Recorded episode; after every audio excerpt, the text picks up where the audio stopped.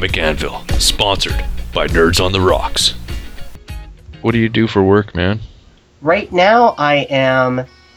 I'm pretty much. I'm pretty much. I currently right now I'm a freelancer. I've been doing freelance writing, and I've been also doing, and also I've been doing like selling and reselling on the side. So Right. I'm kind of like a freelancer and and also a seller reseller on on like eBay and so forth. So those are the two things I majorly do. Mostly Freelance comics. is- what is it? Is it mostly comics? Comics, books, Any DVDs, collectibles? a little bit of everything. Oh, okay.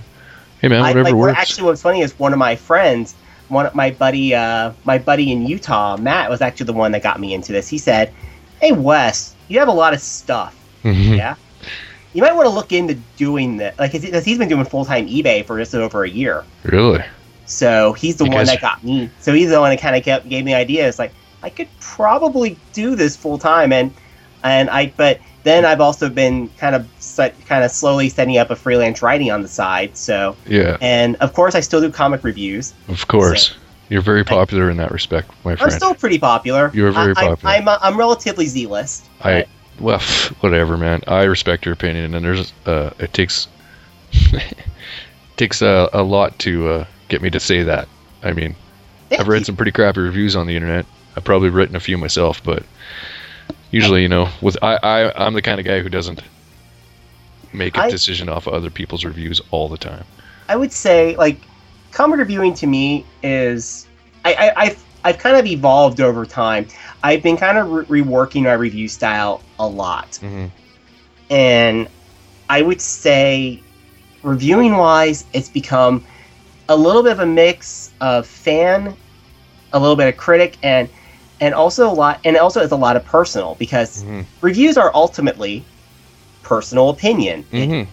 and a lot of stuff you're going to look at and you're going to have a different look at it than what anyone else will because like how i look at stuff like there's there will be a comic that you'll adore Mhm. like you will freaking love and i'll be like eh, it's okay No, I don't understand. and and exact and so and it's like well and then some people will look at a book like like i it like one one person like i was i was i read the first issue of this internal warrior arc and i loved the first issue i thought it was a really cool little introduction and set up the story another guy read it did not like it Yeah. different so i just said so it's one of those things where because that's what a lot of people think of when you get second opinions on reviews is ultimately it's like one person's gonna love an issue, then another person might review the X issue and Right.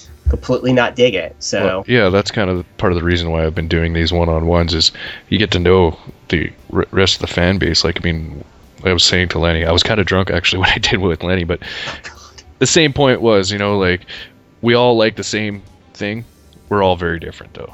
exactly. I mean, like you helped me kind of like um, we're we're doing the comic Anvil regularly. I remember like you you kind of helped me get a respect for Avatar stuff. In fact, I'm actually Hmm. looking forward to that new uh that the sci-fi series Ennis is doing that Caliban or I think- Caliban. yeah, man, that, looks pretty good. me. Nice. because that that interests me because it looks like it because people don't realize it's like it's really funny people talk to me on twitter like they notice i don't swear Yeah. and they I notice know. like they notice i don't swear off I, i'll say damn in hell that's the Mhm. most like now podcast Different story. I don't care Yeah. but when you're hanging with the sailors, might as well be like a sailor. it- it's like I don't care. I mean, it's it's so it's funny. One of my friends asked me like something like, so do you have any issues with swearing? Not at all. I don't care. I don't. I swear.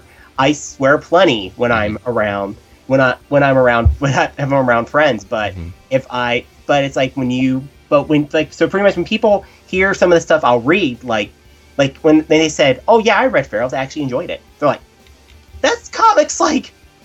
That doesn't sound like something you'd enjoy. Like, dude, no. It's, it's. I can't wait for it to go on. I'm pretty sure like- there's more coming. and then and then it's like I read and there was this one comic I read from Dynamite called uh, Badass. I've heard of this. Oh god, it's fucking ridiculous, but it's beautiful. it is fucking ridiculous, but it, it's this guy who it's this guy who he he has no fucking moral score. Love it. He's he's just he, he has nothing. He's just like he, he is he doesn't care who he hurts. He doesn't really care what he does. and he's and it's so ridiculous. And the guy and the guy is it's a tra- it's a Dy- Dynamite translated here from the original French, and and what it, it's a European comic, and Oh, that's it. Yeah, okay. and the guy brought it, and the guy who wrote it, the guy said, "I'm doing it as a send of American action culture." Nice. And it's like when you realize it's a full blown parody of every ridiculous action American American action movie you could ever imagine. Yeah. You kind of get a kick on. Okay, Right. it's like, I, I don't know, it's really funny to me how, but yeah, I mean every, that's what every that's what everyone looks like in, in the comics. I mean, I, it's re- it's just really funny to me how I like Whoa. like Sorry about oh that. continue sorry dude. No, no, Um, my the TV's blaring in the background. Scared me. Anyway, sorry, man. Uh, Okay. one more question before we Yes, get sir. to these questions. Uh, your age, sir. Just turned 32 last year. There we go. Then you can get a kind of gauge because I the rest of the guys I didn't really ask them right away, and then I realized when I started asking the questions, I'm like, wait, how old are you? Because Like- some of them some of their answers were, um, you know, I was born in 1992, so Dude, tr- I actually joked recently when I was I was watching this documentary on uh, uh, it was on PBS uh, Generation Like and and somehow some of these kids are trying to get famous on the internet and they're like eight and they talk about likes on Facebook and YouTube and some and I and I and I looked at some of the videos I went what the hell are these kids doing? oh god, I'm old. yeah, no. and doubt. some of the music some of the some kids listen to nowadays I'm like what the oh god, I'm old. Oh, because it's like because I, I I'm like you're, you're you're preaching to the masses, brother. because it's like cause, like though it's funny it's like I was listening to this um had there's this one video there's this one band it's a I, I listened to the band Ninja Sex Party and Ninja Sex Party and the guy and they were teaming with the guy Egoraptor and and how and there was a they the team up to make an album called Starbomb and it is like a bunch of crazy songs involving video games. And and they're like and it's like ridiculous amounts of dick jokes and Nice. foul humor and gloriously twisted like, gloriously hilarious thoughts on video games. And i was dying i'm like oh this is great. And it's like a mixture of like it's kind of like a little bit of rap a little bit of rock a little bit a little bit of everything in here. And i went Mm. huh i am normally not this big in the rap but some of the rap they did in here is actually pretty good Mm. and and i'm like huh i guess i'm not that old yet Yet. good. You're not that feel old. old. I can still Great. appreciate some of this stuff. I just, like it's. You ever heard? You ever seen that South Park episode where where where the people get old and and they because they see the kids are listening to this music like "Doo, doo, doo, doo," and then the parents hear like everything sounds like shit. Oh, right, right. So I was Yeah, you laughing. I was like, "Oh God!" I had I had one of those moments the other day when I went, "Oh Lord, everything's sounding like shit." oh God! And I'm like, so, some stuff. It's like, "Whoa, I'm I'm old. Oh shit!" so I, Yeah, I, I think it's like you get to the point where you're in your 30s and you're like, you know, Yeah. getting old a little bit here because some of the you. stuff that some of these kids are some of the stuff that some people are in there. Though it is interesting when I find people in their 20s that that are kind of like that kind of like trend on my same wavelength, which yeah. fascinate. It's just always fascinating to me Yeah. because I've met people who are in their 20s that j- jive on the same wavelength with me, and I'm like, really, that's cool. Yeah. And and it's like it's I, I never. I'm one of those people that any like no matter what age you are, if you like you can prove everyone can relate to everybody in one way, shape, or form, no matter how old, young, what have you. Everyone can kind of relate to everyone. Once you hit about your 20, everyone kind of relates to each other in different ways. It's just hmm kind of finding find that common viewpoint and that kind of bridges like that kind of bridges the gap and Nice. i'm gonna go into a whole little tirade here but i Oh, have well said. this shit That's okay, man. Um, maybe you should be writing right now. I don't know. no dude this is actually gonna be kind of fun heck heck honestly this is kind of like 'cause this is part of the interview and you ask me about myself and because so that's the always funny part i always tell people when people ask me certain things it's like you're the first person to ever asked me this Oh, really? it's like talk to me about this stuff most people Oh, stick to most people stick when when people like the rule with me is if you stick with mostly comics with me or video games movies what have you Mhm. that's what i'll talk about Mhm. but if you ask me anything else i'll tell you I don't, throw, it might throw you off. You're like, wait, what? you're like you're asking I'll talk to you about that because I'm like, I don't mind. I don't mind talking about it. I just, it's like it, but it has to depend on the person. Like, I'm, I'm pretty comfortable with you Nice. because That's good. Thanks. I mean, I've known you a while, and and I've and so like you asking me about myself, I don't. I kind of go, okay, yeah, screw it. I'll tell you. I don't care. Like Oh most well. people, I That's don't. about as personal as I was gonna get. and, and you but and it's like I don't mind. I I like. I mean, it's like I'm not. It's like like pretty much. Like honestly, when you ask me what I do for a living, it's like I don't really talk about what I do for a living because because a lot of people it drove people nuts that I don't really talk about that sort of stuff often. And it's like, dude, I can just basically I'm self-employed. If you really it, now if you want to know more, I'll tell you. But I think when you were on the show before, you were working at uh, retail or something like that. I was working at Best Buy when There you go. when I right. first started on the comic. Yeah. Yeah. Then then a lot of shit happened. Like apparently. Um, true story. Um, uh, there, I never talked to basically one episode of the comic Anvil in our early days of the show was recorded the week of was week of my vacation and the start of my vacation and also the day before I found the day after I found out one of my favorite managers at the time got fired. Oh, I remember this. and I and I don't even know like I was a mess. Like I was just like fried. I don't even know how I made it through that episode like Uh, me neither. You you you held up well. You didn't I was not in good shape didn't have I a was- nose. and most people don't know and that's and that's like behind the scenes i don't i can't remember which i couldn't it was like one of the early ones so hmm and if i could remember the episode i tell you because like watch for a moment when wes when wes is basically a because and long story short eventually i got and a long story short i got eventually let go from best buy and Mhm. then then after i'm not even going to dive in the last couple years but basically i kind of decide i kind of decided just to think you know what screw it i'm employing myself Mm. because i was having a rough time trying to find some sort of steady work i was so i said you know what i'm employing myself screw Mhm. it Hey, dude, you come out on top. That's that's all the most important part, I'd say. I, and I and honestly, I think I think I always say this. Like I always say, the past I say latter half of last year into this year, I started figuring out just kind of more and more like, okay, I've got a good rhythm here. Now I can keep it up. But it's like because but I was just kind of like, and like uh, especially when I realized, holy shit, I can actually make this work. yeah, Wow, I'm That's cool. impressed. that's cool, man. I wish I could do that. and I, well, it it was it was just a matter of timing and just just me saying Enough's just enough. me saying fuck it, I'm employing Yep. myself. like that's what it, it literally. You you do not know how many times in life when I have made decisions basically saying, "Hi Maya," and and but. Instead, but and I, I, but I always Is that what I you say though? say- You sure you didn't you didn't throw your hands up in the air and scream, "Yay!" I actually it's I, it's more like It's the equivalent thereof. some people always tell me that so it's, it's like if people always say wes when you're pissed off that is when you do the most amazing things. Yeah. and that and i just and that and or when i'm just annoyed or i'm just like you know what? Fuck it. And especially when people say you can't do this. Fuck you i can't do this. I'll fucking do whatever i want. Yeah, I hear And- that. and so that's how i am. I mean it's like it's like if you get me annoyed enough i'm pretty damn capable of just going fuck i can do that.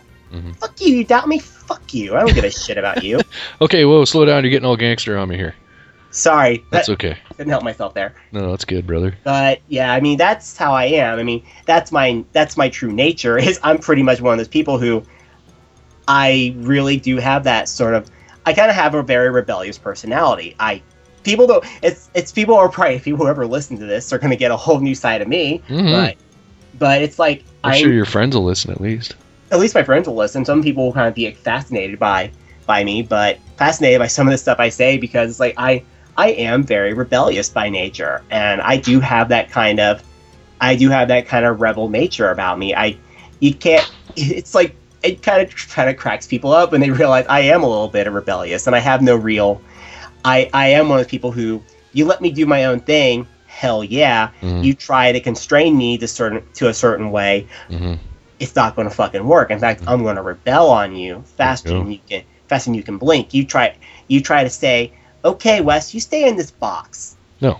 I'm going to break the box. I'm gonna break the box, make it in the freaking origami, and and see and see what else I can do with whatever remnants are left of the box. Right on, man. So, yeah, It's like the Phoenix, or tear it all down and rebuild itself. Pretty much. Or Yeah. and, and then I'll make the box something I wanted to make it in. There you go. He's not only the Phoenix, he's the Transformer Phoenix. Fuck yeah, Yeah. All right, let's get it on with these questions. rock on, brother. All right, man. First question: Do you remember your first comic book that you read? This was interesting because I was, I actually thought about this question a little bit because it was either likely either a Superman or a Thor, one of the two. Well, I I had the I couldn't I couldn't tell you it. I wish I could remember issues because because during and I, I always think it's like because it's like it was because I have a lot of comics from when I was a kid and I had and I actually go through my collection of and I have like random Muppet Baby comics mixed in with Mhm. Alf mixed in with mixed in with like Richie Rich and a little Lulu and then all sorts of stuff because I my parents either my parents bought me stuff or I bought stuff or my dad, but it was likely I'm almost thinking it was probably Superman because because my dad because my dad my dad's two favorite characters they talked about a lot are either Superman or Thor, really? and So your dad collected comics? yeah, my Oh. dad had Dare, had had number ones of Daredevil back in the day. Awesome. He had number one. His his mom threw them all away. Oh, mom. Yeah, I said. And she, when he, my dad said, it was like when he, my one time we were watching some show, and he said, like, I had that Daredevil number one. Then he said, I had that. I went, I, but my my heart just sunk. I went Brutal. like, cause I was like, I actually one time asked my grand my when my when my dad's bought like my grandma, I said, "Do you still have those?" She's like, "Oh, I threw th- threw those away years ago." I went, That's brutal. and I went, okay, Grandma. Me and mine. Oh. The last time I went to my grandparents' house before they moved into the home, uh, I think I was 19, and uh, my grandma come around the corner with a stack of comics. I was like, "Whoa, those look familiar." She's like, "These are yours. You left them here." I was like, "Holy crap! You didn't throw my comics out?" She's like, "No." And your grandfather's got a half box that he bought himself that he's going to give you. I'm like, "Oh, sweet." Got, got a whack of cram- comics from my grandparents. Nothing Wow. really exceptional. I mean, they were just Rom and Hulk comics. Honestly, that's all there was. Uh, but there was about 30 of them That's neat. together, though, put together. Yeah. I mean, I trust my my. It's really funny. My parents, my parents were always like, yeah, they. My parents just kind of said, yeah, it's like we. My mom never threw any of my stuff. She never would. Uh, she, she likes like I think I think like me being in the comics, she gets a kick out of, and my dad really likes it. That, Mhm. especially when I find like usually anytime a Thor comic comes out, I'll usually send it my dad's way Nice. My or if it's a Superman that I think is maybe kind of up my dad's alley, I'll I'll send it in my dad's way. Mm. Those are hard to come by, I bet. It's the next the next Superman I'll probably let my dad check out will be the upcoming Jeff John John Romita Jr. Oh yeah, yeah. Please let that not suck because I want a Superman comic to read again. Damn it! I, I heard Greg Pak's doing pretty good on.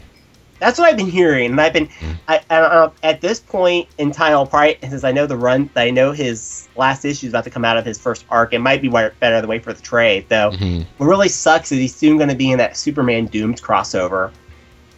That Oh New- right, I heard something and I'm like, I give no fucks. Yeah. I give no fucks. Yeah. I, I want to give. I, I want. It's like one of the. I'm like, well, I know what they're doing. They're delaying time until Geoff Johns can get his run set up, and then they're going to get their new Superman thing set up. Whatever they're planning for June in the sum into the summer event. So Yeah. Let But- Geoff fix it because Scott apparently didn't. I don't know what happened there with that. I guess they No, wanted to end on a high note. Scott kind of. I think Scott Scott, had Jim his Lee. plan for Superman Unchained, and then. Mhm. they're gonna release the big shiny hardcover Trado Awesome with all that, and then then Jim Lee's gonna move on to whatever project they're gonna have him do next, Yeah. and probably Wildcats, and and be done with it. Mhm. I, I mean, yeah, I, I w- it's really funny because that this, this is how like I always say a lot of my comic habits come through because going full circle here back to my original first comic is a lot of those like those early comics I read because they all kind of dive into what I will read. Like I will read now. Like Mhm.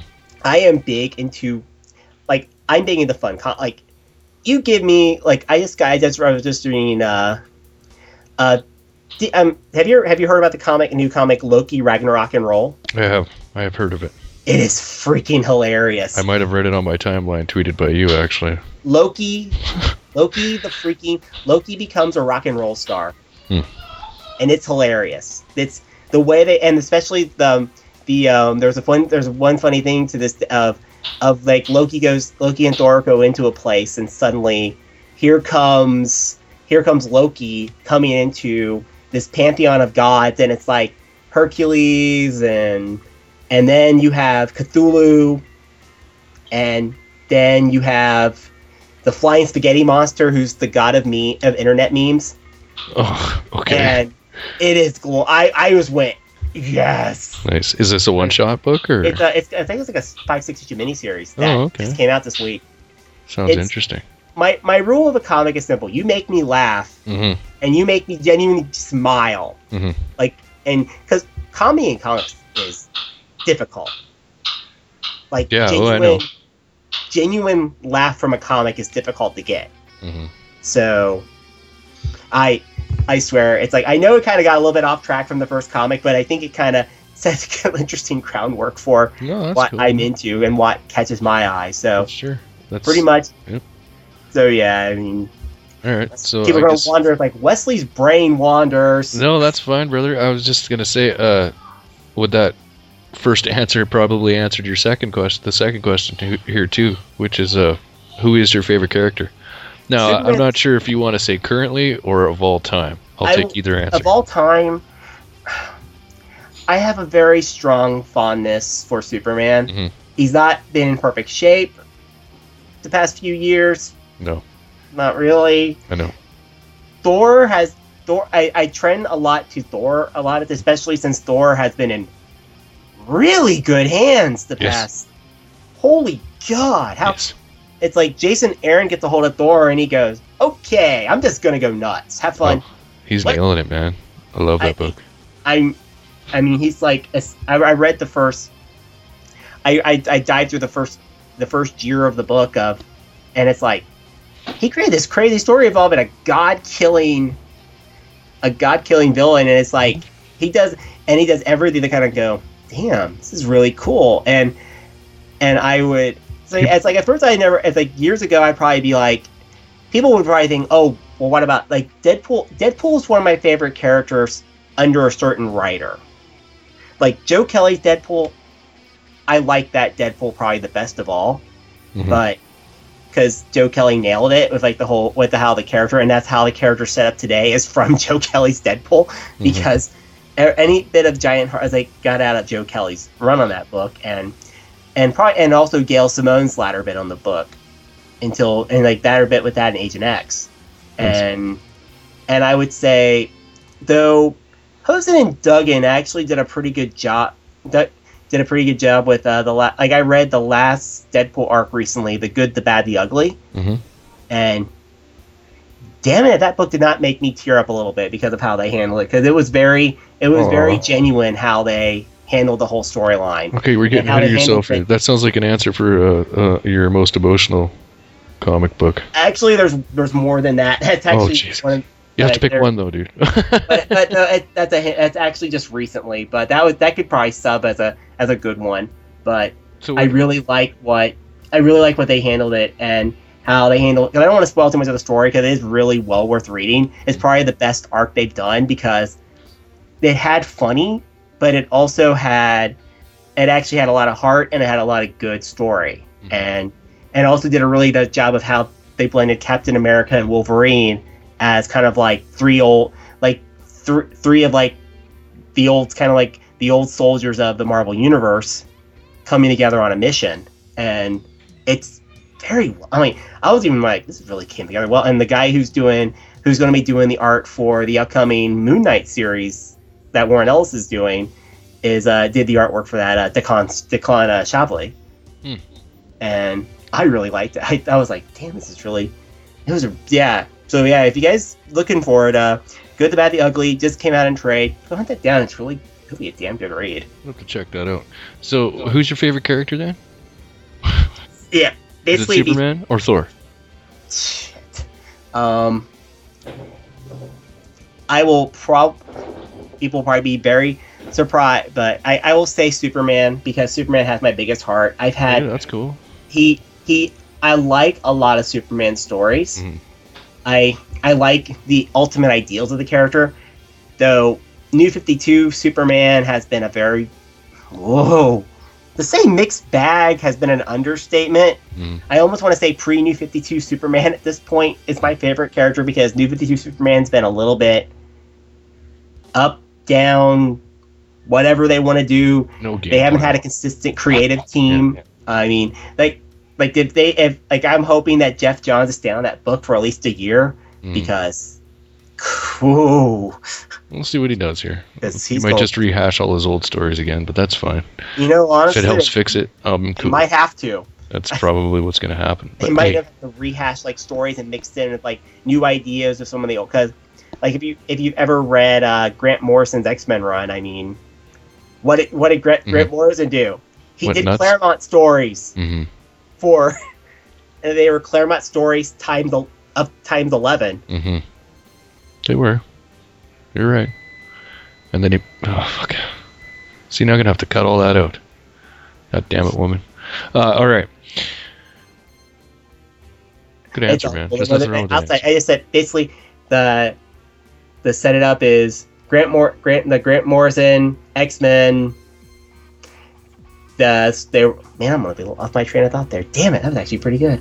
That's relatively coherent. But Rewriting your old old stories or people's old stories. yeah, like basically it's like like Chris like it's pretty much like if Geoff Johns is gonna be going the route of kind of like tweaking around like doing kind of like his own thing, or like kind of paying homage to old uh, Superman stories and cool. But I'm I'm kind of hoping that Geoff does decide to go into his own thing and see what he can do with Superman now because that John Romita Jr. sketch was damn pretty. I like that. Like I saw that, I saw that uh, Superman sketch. I went, that was damn good. I'm actually looking like I haven't been really been that big at John Romita Jr.'s work in a while Mhm. because his work's been very hit or miss. So I'm, I'm kind of I'm, I'm optimistic to see what he's gonna do. So Right on, man. All right, let's let's uh, move on here. Uh, what what name a comic that is underrated? Just one though. okay. Oh God, this is this is brutal, son. I've actually thought about this too because under it's there's a few of them out there that that are underrated. I mean, oh, God, oh man. I did not mean to go so ummy, but there it's more hmm. umming because of the fact that there's a lot of underrated series Yeah, there's a lot to choose from. I hear you. I mean, this is one of the situations where it is. I. You know, one series I actually wish people would dis- would discover that I think got kind of heavily lost in the shuffle is have you ever heard as an it's a Keith Giffen series he did back in the back in around the late '90s with with uh, Mike McKone actually believe called Vext. No. Doesn't sound, doesn't ring any bells. No. It only lasted six issues. Yeah. and it's me and some other dude on some obscure internet that probably knows of it. Nice. But but Vext is the god of bad luck, Oh, nice. and the story is this entire pantheon of all these obscure gods get knocked out, get knocked out of their pantheon and get sent to Earth. Hmm. And Vext is, and since he and since he's a god, he he's so he's pretty much he's ultra. He's pretty much he doesn't have any superpowers. He just he's pretty much nigh invulnerable though. He can't really do anything to him, but he's the god of bad luck. So all this bad weird shit happens to him. like there's an there's a crazy story that's that has to be seen to be believed of him eating an an infected hamburger with a biological weapon. That's interesting. and the whole issue is set up in such a way that it's like these biological weapons are like, what is this body? Like we're in what? We don't know what's going on, and that's and the issue is structured by Vex going throughout his day, and him kind of going, man, I don't, I have a rumbly tummy, I don't really feel that good, but he's fine. He's just like, mm, this is weird, and these, and it's really, and the kind of like the story structure is very actually genu- it's actually pretty genuinely funny but Hmm. it's a but it's also in and also if anyone's ever heard of it i mean it's I, you're not finding this online, but the six issues should be relatively easy to get a hold of. I mean, they're they and it's also a really it's one of those weird Keith Giffen projects that had six issues and done. I mean, Who who was the publisher? DC. Really? It was the period where Keith Giffen was doing comics, and they'd have like six issue run done, twelve issue run, if you're lucky. Um, It's not on Comixology or anything like that. it's not on Comixology. It is like, of course, if you have the DC Scribblenauts game, you can actually find Vext in the game. Really? You can type him in, and you'll find him in five seconds. It's really funny. I mean, you can find him, um, Hitman, all sorts of weird ass characters. I mean, That's cool. kind of- I like hitman. Hitman because I don't. I would actually price. I would. I would almost tend to say Hitman, but Hitman's not really underrated because everyone, because most comic fans know Hitman's a damn awesome series, Mm, and Vext is one of the series I think just kind of got lost in the shuffle of the late Yeah. nineties. I'd 'Cause- say there was a, a plethora of shit coming out in the nineties. I mean, it's like Major Bummer. hmm Like that's another. that one. that's another good one that got that that, got lost in the shuffle. Like, but Major Bummer has a reprint from Dark Horse that's out there. Mhm. Like Vext. You're never getting that republished. It that Yeah. that comic was one that I I don't even because I was just getting back in the comics when this came out, and I picked it up because I thought it looked funny, Nice. and and I I thought it looked fun, and I read it, and it was just, and I just realized later, I'm like, am I the only one reading this? Oh God! So that, that that might have a nice turnover value in a few years. Then it might because I Might. but it's like I I'm like it's like me and some dude in somewhere probably knows of this series. Yeah, Vext. Check it out. It's really fun and Okay. well, now more people are gonna know. more people are gonna know. Yes. Maybe me, some dude on the on the outer reaches of the internet, and And me. however nice people. Hi. Decided to check this, check out this this lovely little interview with me. cool. All right. Uh, what's your guilty pleasure comic or character? Okay. Here's the thing about the term guilty pleasure. There are truly no guilty pleasures. Okay. If you like something, you like it. Mhm. I mean, I mean, there's nothing really like. I'll tell you a comic. I actually really like most people like. Like they were not the best comics, but they were drawn damn pretty. As I like those Street Fighter comics they were at, they did a lot. Oh, wasn't that Udon or something? Udon did them. Right. They were they the writing was very hit or miss. mm-hmm.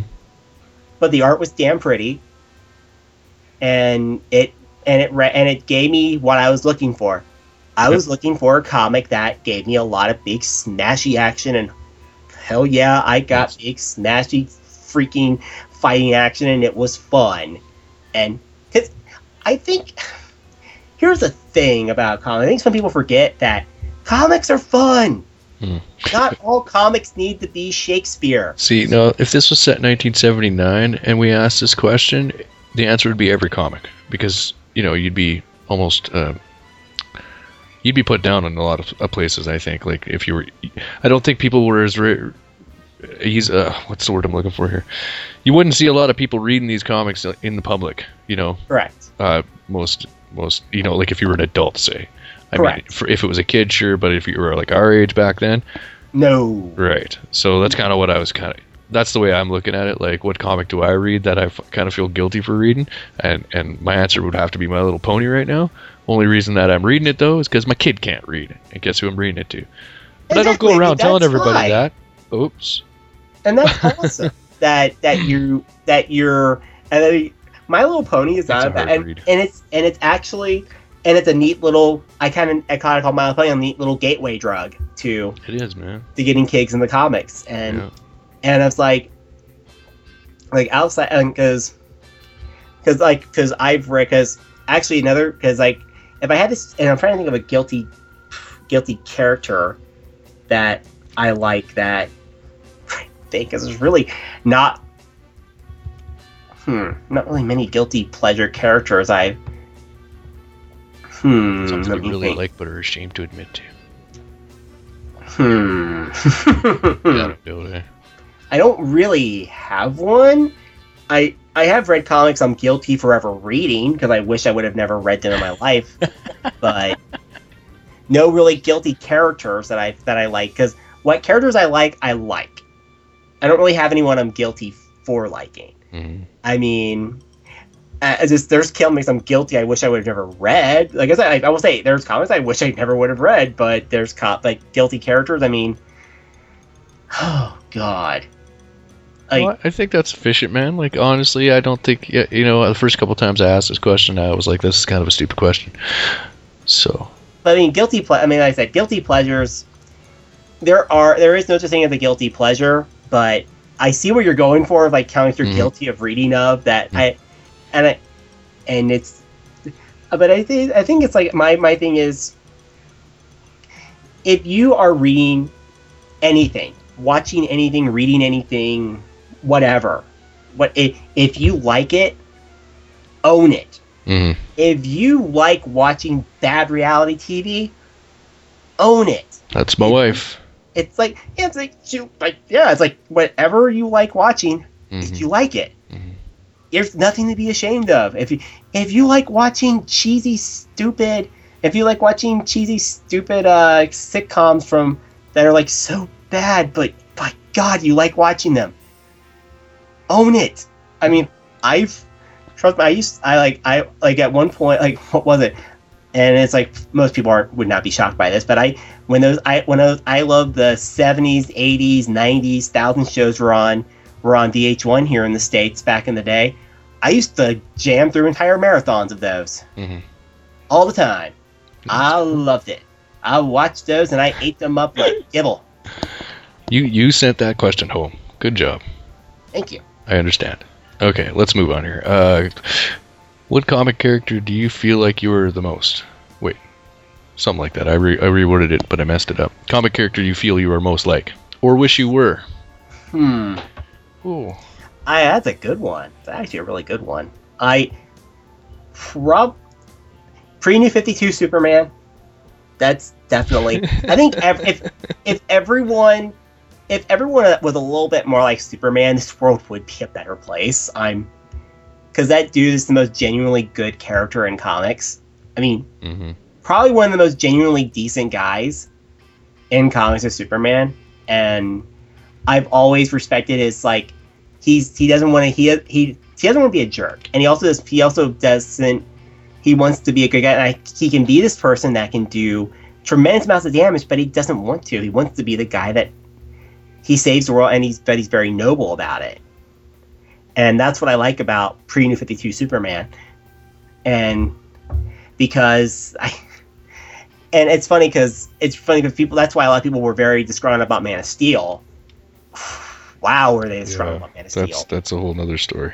But but yeah, I mean, New Man of Steel was basically New Fifty Two Superman. Oh, no, no, Yes, I just went there, no. It's true. He didn't have the shorts on, so who else could it be? and it's but I mean that's what they were going for, and I mean Superman, but Superman for New Fifty Two was a lot more of a noble, a noble heroic character. Mhm. and I please pretty any comments any comments send send to Earl at send send to Earl E T N O T R N N T underscore N O T R on Twitter. Any co- any comments on if you have any issues with what I say, send it to him. He'll love to hear from you a lot. I'll second that motion. I- Nothing wrong with that, man. So, but I mean, dude, I, I don't know. That's Pre Fifty Two Superman is probably one of my favorite. Probably would be a character I'd be. I'd love to be more like. Mhm. And I mean, because my because I have my own personal life policy, which is don't be a dick, and that's my that's my personal life policy. Mhm. Because it came from Wil Wheaton. Because ever since I read his read read like what heard that word of don't be a dick, I went that's a good life motto. I'm gonna follow by that forever.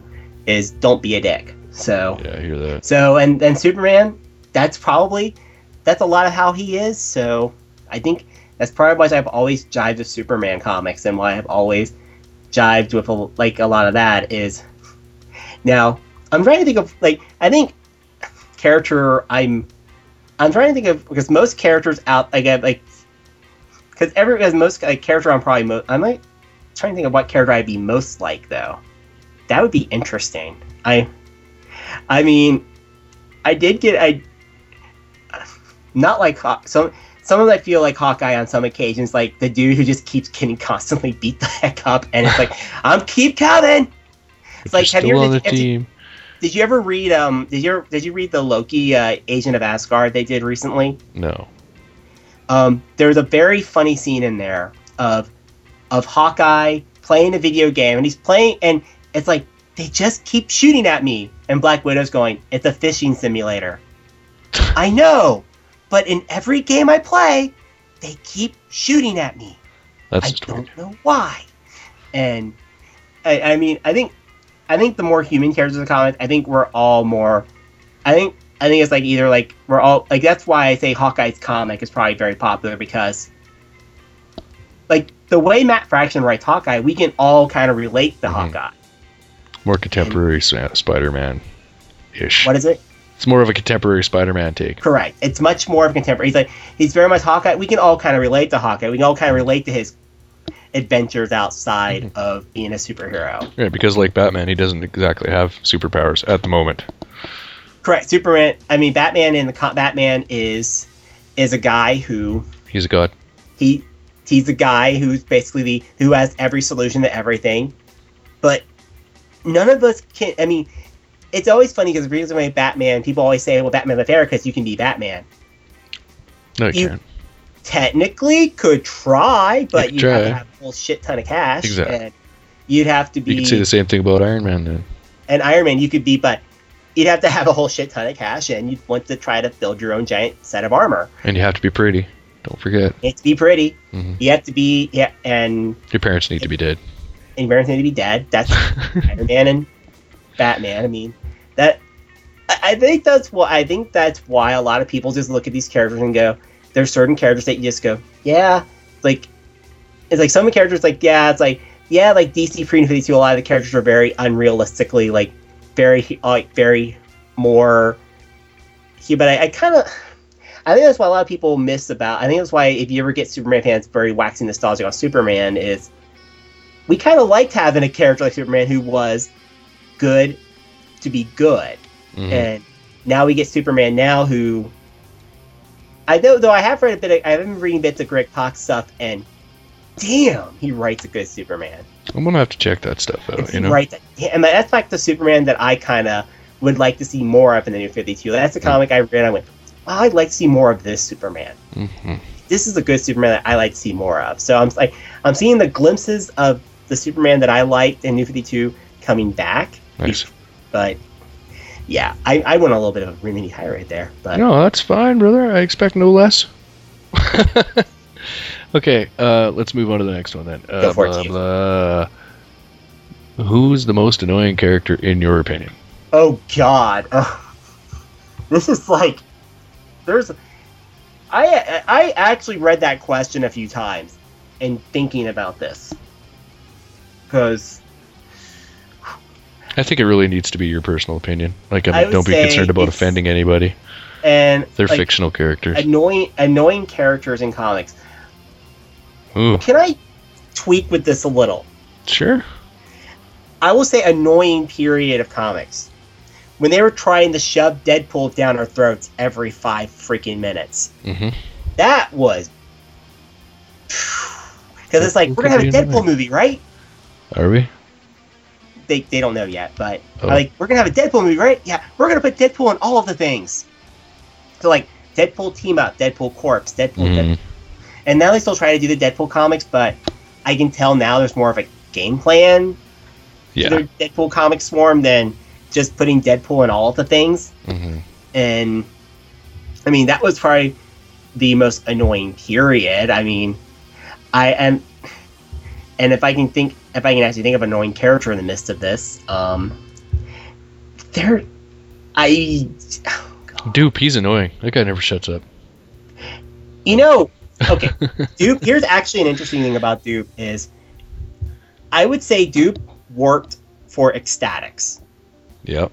he worked best for X-Statix. And when I heard they're giving Doop a new miniseries, I went, mm, Yeah, what are they gonna do with that? That's "What?" I, I don't mind Doop, Mhm.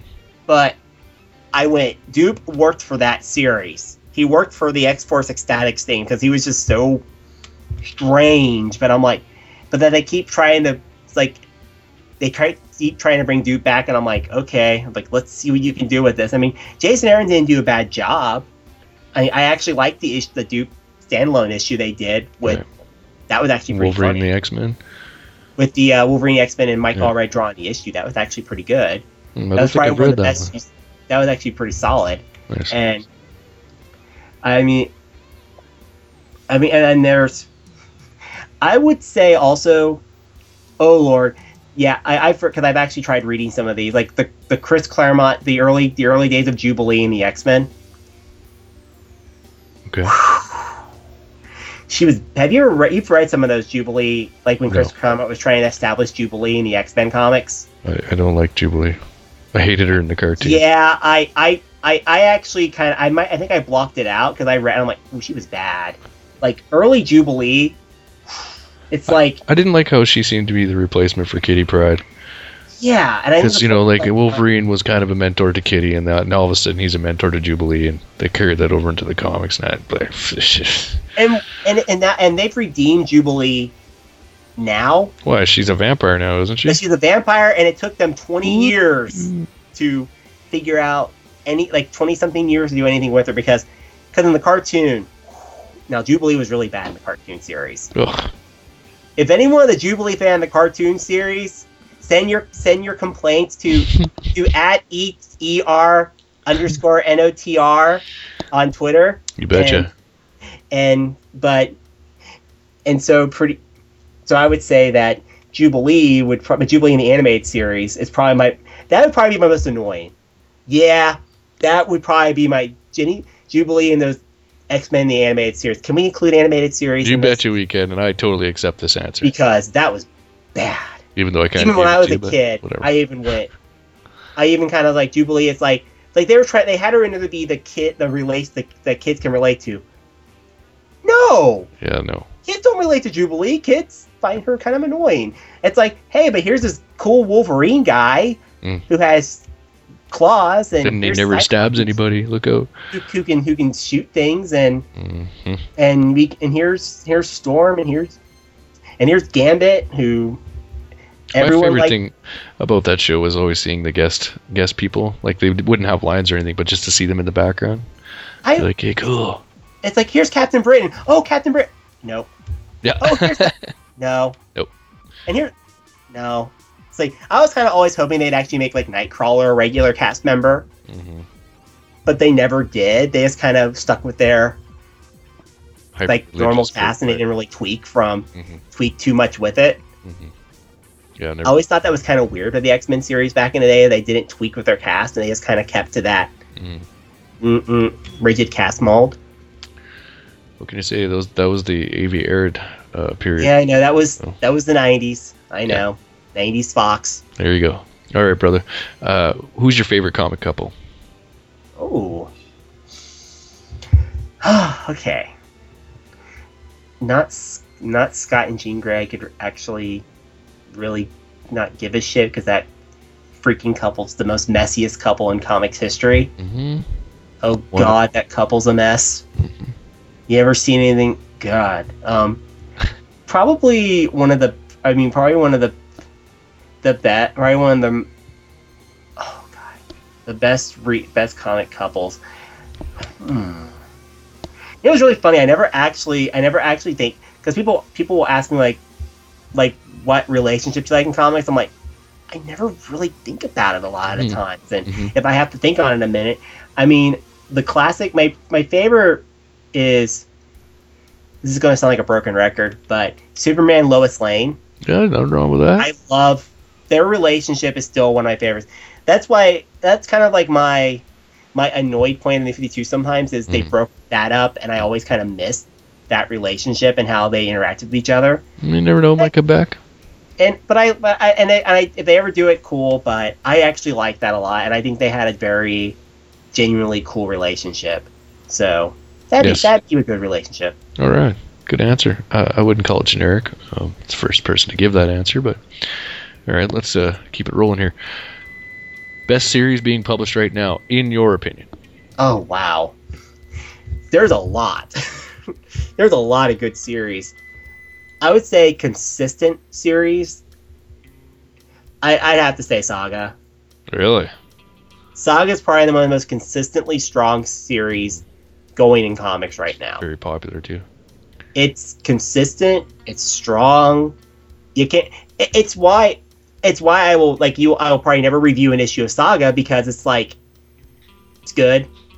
And it's good, and then it gets good, and then it gets better, And and, then it gets better, it's it's good, it's There's better. nothing when when a Yeah. series is so strong. Yeah. You wait till it's you- over before you comment. kind of like can't really review it. It's like it's Yeah. good. No, I mean-. It's like you almost want to just put the review. This is good. Okay, yeah, I'm good. I'm gonna go read it again. I'm gonna I'm, I'm gonna Five just write five, it again. yeah. You want me? You want me to just write this is good for three, four, four, four, four, per, four paragraphs? Yeah. I'll do it. Uh, if you want me to do, cause I'm like, know, like it's it'd be a more positive version of Spider Jerusalem's, like saying fuck three thousand words in Transmetropolitan. So. I could do the most positive version of it and just good. This is good. This is good. This is good. This is good. This is good. But it'd get old. So I mean, there are some comics that you just get tired of. Re- it's like there's some comics like it's like how like there's probably some people probably think like The Walking Dead, and people don't review. People don't really read The Walking Dead all the time because I see people do it, but it's not an entertaining just don't. comic to review. I, like- I don't know. Okay, sure.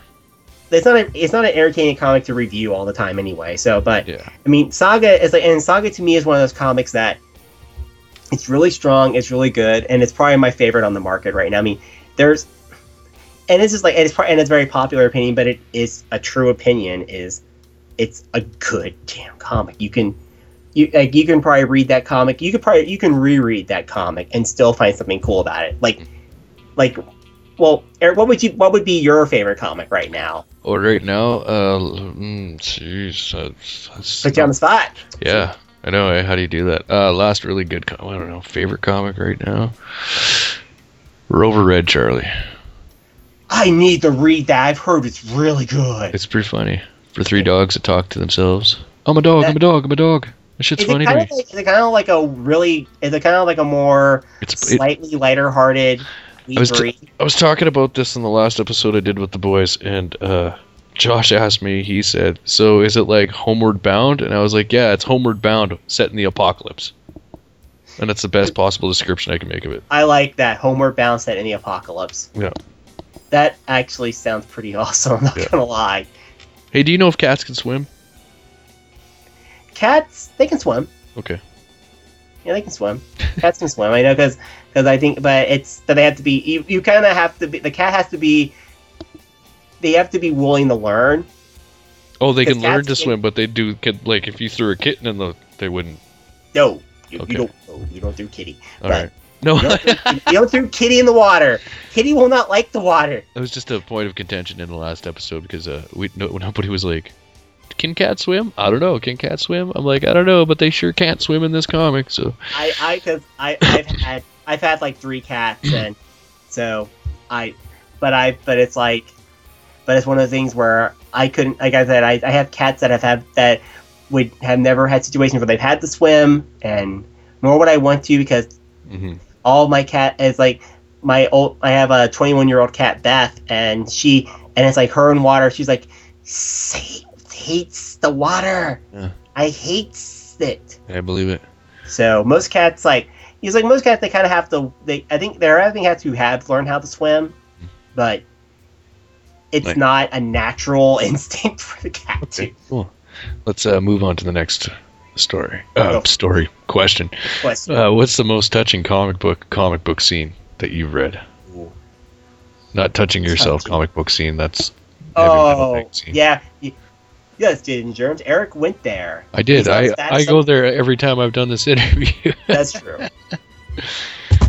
Uh, but and I would say probably the most touching thing I've ever. There's actually been a few. I mean, there's God shit. There's a lot. There's actually a few really good ones out there that that will that that kind of like kind of make me go, oh, mm, shit. Um, because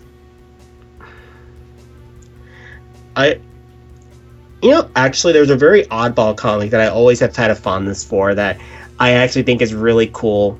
Like, I'm not sure it'd be touching or cool, but like, if you did you ever like probably the one of the better parts of the? Do you remember that DC World at War comic they did? I remember I can't crossover. say I've ever read it. the really it's like a bit the big issue where they had this like imper- like big Imperiex invading Earth and Superman wore like the black costume after the fact for like a few issues. Hmm. And but there was an there was a one shot they did called JSA World at War. And and like out of the, a lot of worlds where they had like people kind of like a death in one issue or a death in another issue or so forth. And they had in the issue they said and the and one of the, I think it was Jay Garrick or something I said where the JSA no one dies. Nice. and it was like oh damn that's awesome. That's like the awesome motivational speech. Like the ultimate speech of wait no no one's dying here and it was like the first one that the only comic world where I, no one died it was really awesome how they handled it and it was probably like the strongest part of that entire crossover because it was it was a very hit or miss story hmm and it and there are some cool little moments here and there in it, but that JSA Worlds at War is like the strongest story of them all because well, it has only tangentially a little bit involved in Worlds at War. It's just a good standalone JSA story that that hangs out in the midst of Worlds at War. So Very cool. that's a good one. Yeah. And and and and it's a little bit obscure too because most people probably be like, wait, what's that? Yeah, no, I'm I'm pretty familiar with this stuff, but uh, like I've heard of it, but I've never read it. right on. Good answer, man. Uh, okay, so how about this one? Wh- What's your dream versus match? Ooh. Mm-hmm. Mm, this is a good one. No, I'm. I'm actually.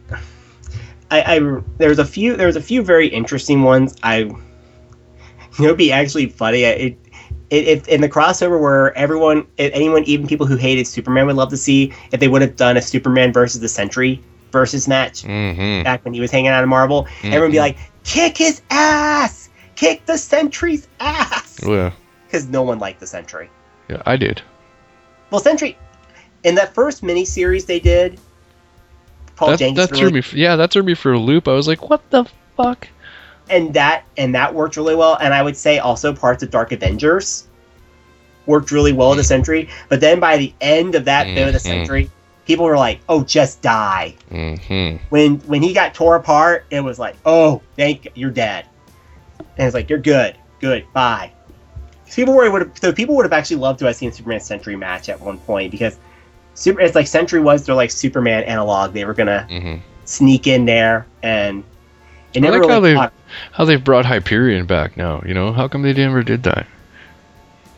Hyperion was interesting. I was actually surprised they brought him Because he's the same thing, right? He's like a Superman. He's a Superman analog. I think I think Mm-hmm. Hyperion just has a lot more fondness to him because Squadron Supreme was a badass series. Uh, started off pretty good, but you know, fizzle. I mean, uh, the the initial miniseries. Mm-hmm. Maximum power. No, the the Oh, the original one? Oh, Gruenwald. my bad. Gruenwald. We're no, we're yeah. Gruenwald's my my jam on that Squadron Supreme. I There you actually go. own that omnibus, so. Hmm. And I actually I I actually would say that that was probably that was probably one of my that's probably one of the like like that's why I probably brought Hyperion back, but because it, it either be probably because it probably because actually because the Superman Hyperion would be an entertaining story too, and and you know I actually thought up a more definitive favorite character as we did this. Oh. Dang it! Can, I actually thought up because I actually own the omnibus to this that most people who don't who most people would not be shocked. It's, it's like kind of like my like my favorite character is sentimental and says and actually so. Am I allowed to, to put a tangent like an extra favorite character because Sure. it's actually one that's a little bit more Only for you. I made everybody else stick with their first answer. slightly, but it's not. It's, it's more of a slightly personal. one. Like, I actually, I actually have another one that's another favorite. That's another. It's much more of one that's a favorite to me because I have per. It is uh, Howard the Duck. Oh yeah. The reason why is it's actually the one where I really got to discover Steve Gerber's writing, Mhm. and the character is always a really cool character. It's always been a real was really a strong character under his pen. Because if you ever, because I because I got, actually got the omnibus to Howard the Duck, and it's one of it's one of the more interesting ones because it's very much one of those characters that explored everything. He could, he could one of the characters that could explore very strong human elements. Right. That could also be hang out as superheroes. He was one of those people that could hang out in both worlds. He made no real sense in the Marvel universe, but by golly, Steve Gerber made it make sense. Nice. And so yeah, that's the reason why I kind of got a kick out of out of uh, Howard the Duck, and kind of and kind of like that's why how I discovered Steve Gerber's writing, and kind of got to discover like his Defenders run, and because have you ever read Steve Gerber's Defenders, No. I Lord haven't read Steve- much of Steve Gerber, to be honest with you. dude? Um, go hunt down his Defenders run. Um, it's in the Essentials. Hmm. It's it's gloriously weird. I like weird. it is gloriously weird. I mean, it's something. It's one of those things where you go, okay, you can see why it's like Marvel published it, but it was weird. It's like it was seventies too. So seventies and because the, and so the seventies and anything was a weird period, but gloriously weird. Can- so Okay, I'm just gonna cut you off. Can you hold on a second? go for it, Chief. Thanks. Debbie, can you fucking turn that down, please? It's it's really loud. Sorry. That's cool. American Idol. Gotcha. Not that cool. All right. Uh, okay. Let's. Uh, um, my supper's almost ready, man. I didn't think it would take us this long. Uh, where are we at? What's your favorite comic book cartoon series? comic cartoon series, I will. I will say favorite comic cartoon series would be the shit. Um, that's there's there's a couple of them, but I would say because technically this could count as a comic book series. Actually, it it would be probably the Sam and Max Freelance Police series okay. Yeah. that's a good animated series. Hmm. Most because I, I love the Sam and Max Hit the Road video game that LucasArts did. Mhm. So Sam and Max, so so the Sam and Max series they did with so the Sam and Max cartoon series, they used a lot of the cart the comic book stories, and they actually managed to make them work on Fox. And it's pretty funny how much stealth weird shit they brought on Fox on that. Even in the midst of Fox's censorship spree, they snuck a few things in there. I like Nice. the did actually. That that uh Sam Max is yeah, Sam and Max Freelance Police, the animated series, definitely my favorite. Man, I'm gonna have to check that out. It's really it's not it, it's actually out on DVD. Oh, really? Eaton's complete series. Well, it should be easy to find. Then. Right Oh, on. Okay. How about uh, what's one comic you think everyone should read? Ooh, there, there's a few actually. Um, like the one comic that doesn't have to be like just one single issue. A, or trade paperback, I would say. trade paperback. Yeah. Okay. You know, actually, I would tell people to read. One of my favorite series is a very. I just wrote about on Crux before before it ended. Um, you just just like when the early days of Crux before this uh, that's when it started. Um, Mark, you ever remember Mark Waid and Barry Kitson's uh, Empire? Uh, no. I like Oh, it. Does. I, I I never read it, but I I've heard of it. It was published under uh used the, the under the Gorilla Comics line Right. for a short time. Then uh, DC got it, and DC published the like the second miniseries, and it is a really good. I think everyone should read it at least once because it's very like a lot of these like how villains got set up in comics to be able to be like lead characters. A lot of this stuff came from Empire. Like a lot of the groundwork for this, a lot of the, kind of like the like the modern setup of it was set up in Empire, in my opinion. Hmm. I mean, and it's like Empire was was one of the most inter- it was a very interesting comic. It because it basically involved the bad guy taking over the world, Oh, I like. and now and the bad guy having to now, but instead of taking over the world, he went, well, oh shit, now I, now he's taking over the world. Now he has to make sure the trains run on time, make sure everything's taken care of in the world, make sure electricity's running, all that good stuff. Because if he doesn't make sure everything's still running right, they'll rebel and go and and uh, there'll be nothing uh, to rule over. So Yeah. so and uh, usurp him. So he pretty much so make sure everything runs on time because he still makes sure everything runs, everything's going. Just they're under the benevolent rule of an of of a of an ev- of an evil empire. Just so yeah, it's a very interesting book and it and it's a very cool series that you'll probably never see more of because I think because I, 'cause I think DC still owns something of it as Waid Probably. published it there Mm. for that it's creator owned series, but it's very quirky. So and they and Waid's kind of said there probably won't be any other Empire for. So Yeah. I don't think he seems like he's interested in ever doing anymore for right now. So Oh, We'll see, but I- we'll wait I for definitely recommend to flip it. over, and then you watch. It'll come back. oh, I, I'd love it. Yeah. You'll if if I hear the words "more Empire" from Mark Waid, that'll be a very happy day. Yeah. No I'll be on Twitter like a little hat, like going, "Everyone read that trade now." Cool, man. I'm gonna have to check that out. You can't go wrong with Mark Waid. It's out of print, but it, it's pretty it's pretty easy to find. You can Damn it! it's easy to find. I mean, it's you should be able to find like Check your local library, kids. check your check your library, check your check your youth bookshop. Night Mhm. like you'll probably find it easily for about eight to ten. Nice. Very cool.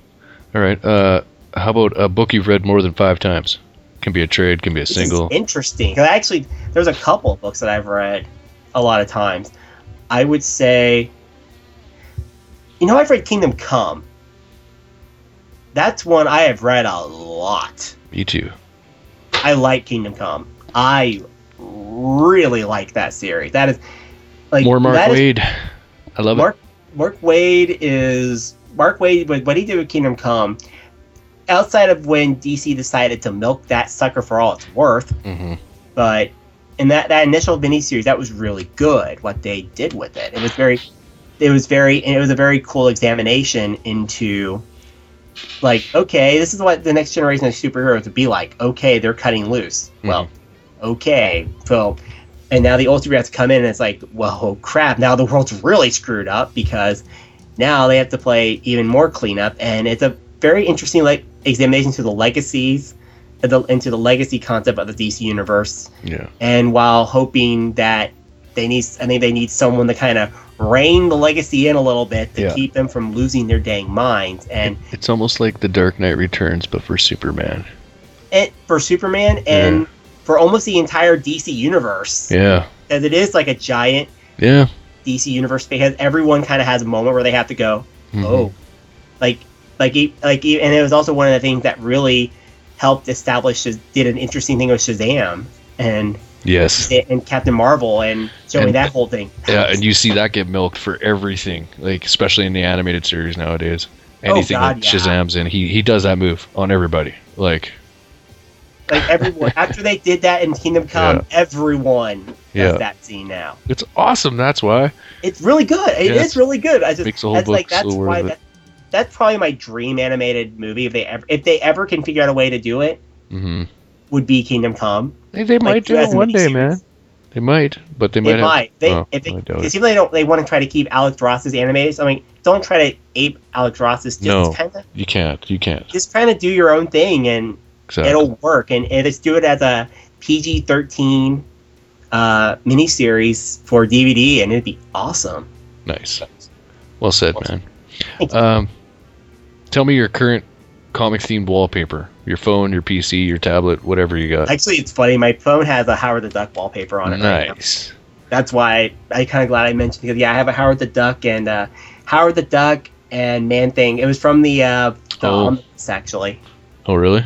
The uh, the it was like the Frank. It was the Frank Brunner cover because Frank Brunner was one of the orig- was one. It was like one of the original artists on the Howard the Duck series, and he did a lot of work with it. And that's and he and he did the omnibus cover and he did one of them anyway. And that was that's the one I have, and it's like yeah, that's my uh, wallpaper for my phone. It was kind of like oh, this would be awesome wallpaper. So Cool, man. that's right now my wallpaper. okay. You don't have any comic theme on your on your computer? You On are my talking to me on your computer- I don't have anything on my computer right now. I mean, No? my, I did have a, I, I had like a, I had a JL8 deal on my computer at one point, but then I Mhm. had to do a, I had to do a massive, uh, I had to do like I, I updated my driver and I had to, and then I updated my driver, my 3D driver on my computer, and it went, it made everything go haywire. You see it the format? So I had to tweak around, and yeah, like, so Yeah. I've never, I had ASF never updated to a new wallpaper or anything like that. Oh well, see, I bet you that's the But first it thing actually, it'll here. encourage me now. Yeah, exactly. awesome. All right. Uh, we don't do the next question because um, there's no pictures involved. Yeah. Funniest comic book scene, in your opinion? I'm sure it's Deadpool related, It- or it could be Howard the Duck. it could be it's actually probably there's there's a few classic ones i mean there, there's all of course the, there's a the, the perennial the, the perennial favorite that that should at least be appreciated by comic fans at least once is of course is of course the legend of is of course the legend of One Punch. That should be appreciated, but it's not the funniest funniest scene, but it's definitely up there Hmm. because the legend of One Punch. The Legend of One Punch isn't that Batman and Guy Gardner? Yep. and then and then and then uh, I remember who. Yeah, I think it was Blue- going One Punch. Yeah, yeah. That's uh, Justice League International, wasn't it? I, Yeah. That's actually one of my uh, favorite comics out there. Nice. Actually, my favorite I comics. remember reading that when it first came out. I got the trade. I actually have the hardcovers to it, and, Nice. and I, I actually, I would say probably, but probably the. There, there's actually a very there's actually but the funniest scene in comic there's a few out there. Um, I'm trying to think here. There's a lot of really funny. There's a few really funny ones. I mean, I would say actually a really funny recent one was when I was when I was just re- when I was reading the uh, the Loki Agent of Asgard and and this and the the hilarity of that Hawkeye scene was actually probably one of my funniest recent scenes because uh, Hawkeye's like everyone's trying to kill me. Why do they keep trying to kill me? And then Loki flies down the window going, "Hello," Hmm. because he's on like a secret mission for some for a certain thing in the in, in Avengers Tower, and he gets knocked off by Thor off of the ledge, and he goes, "Hello!" like you've got to be kidding me. Nice. And then of course the and but I would say the absolute funniest was probably was probably the um probably probably when Hawkeye was dealing with the bros. Yeah, bro.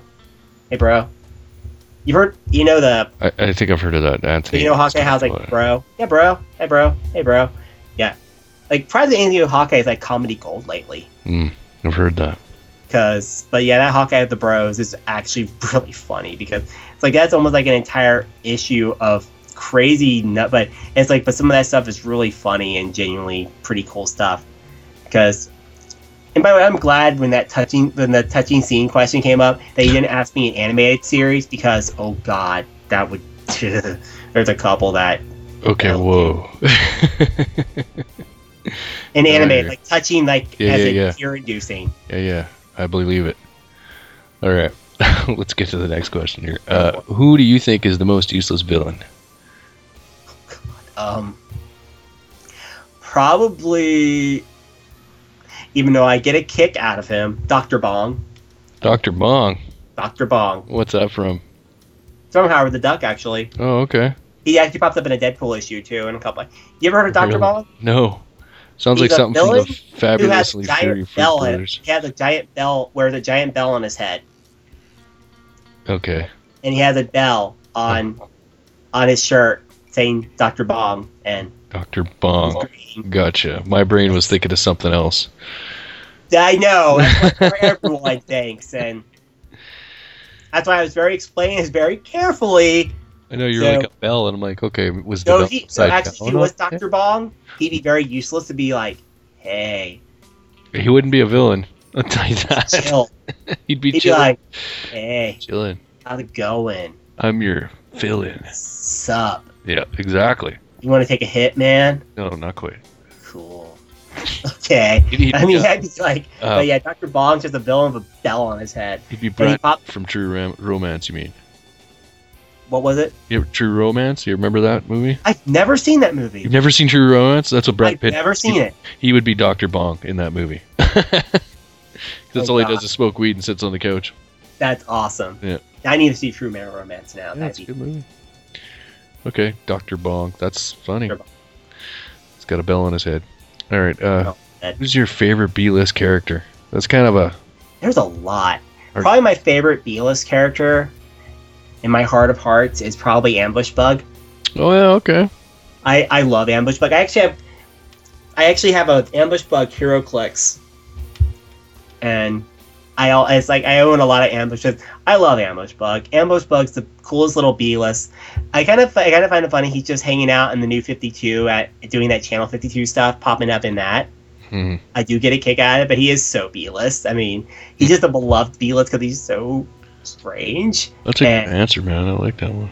I like Ambush Bug. He's my favorite. He breaks the fourth he he he breaks the fourth wall. He was probably and he also did it very very hilariously. And he also has a though I never did like though that weird series. Remember that that weird Year Zero they did with Ambush Bug. No. Very bad. They're very weird series because they had because they had to change up the ending because they didn't like the original ending for it. So they just said, "Ah, we're changing it," Hmm. and they never really said why they changed it for them, as far as I know. Editorial mandate. Editorial mandate change it. So they had to change, make a new issue and all sorts of weird shit. So, Weird.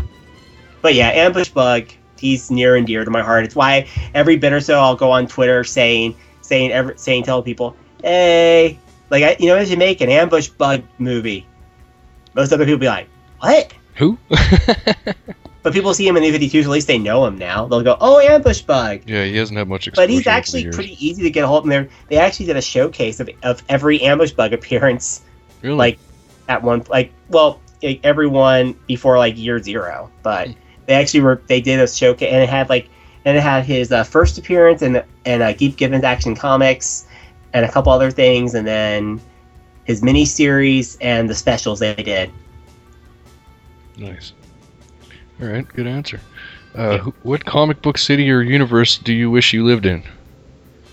ooh that's a good one um probably if I had to choose a comic book it was really funny I took a BuzzFeed sit and someone said I live in Gotham I went really That's the popular answer.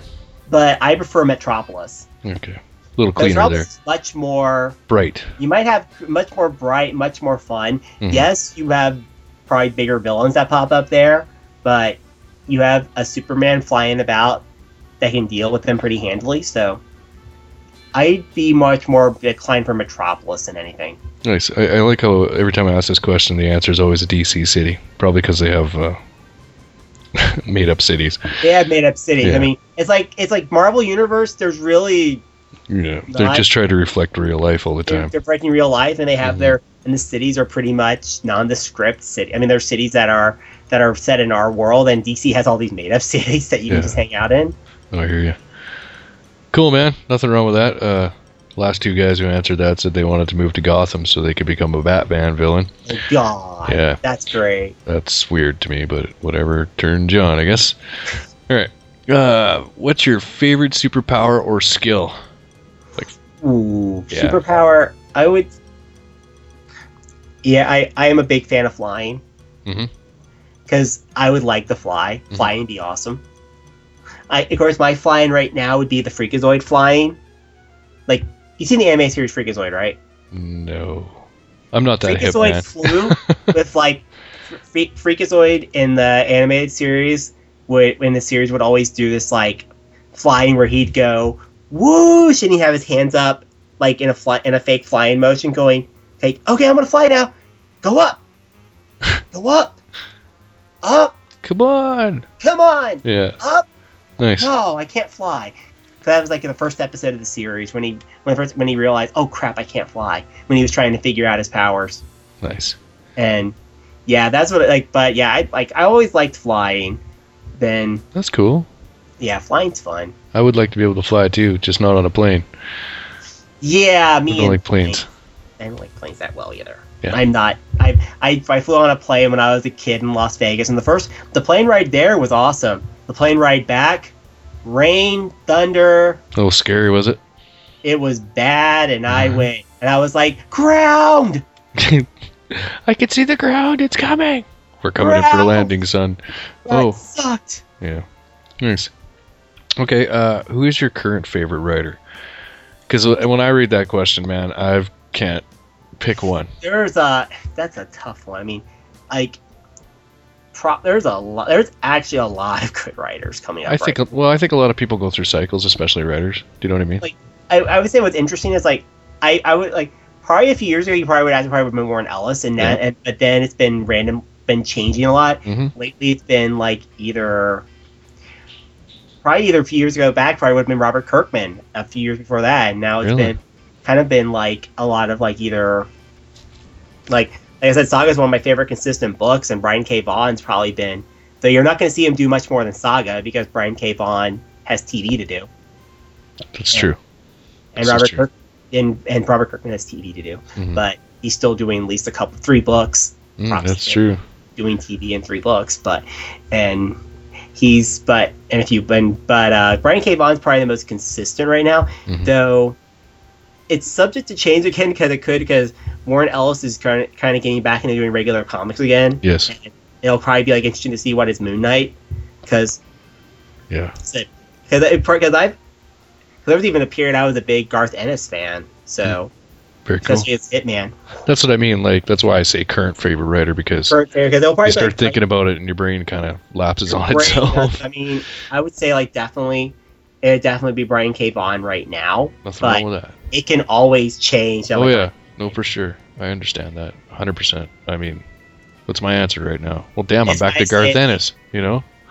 Garth So- Ennis has been like I said. I'm like I said Garth Ennis. Will like if I like Caliban, I'll Mhm. probably I'll probably be like, oh, Garth Ennis. I freaking Yeah. love. I missed you, man. I missed you, man. Yeah, Welcome back, brother. that's the way I get with it. Okay, uh, what's a comic book second volume which disappointed you? It's kind of a harder question, but Ooh. I've heard some interesting answers.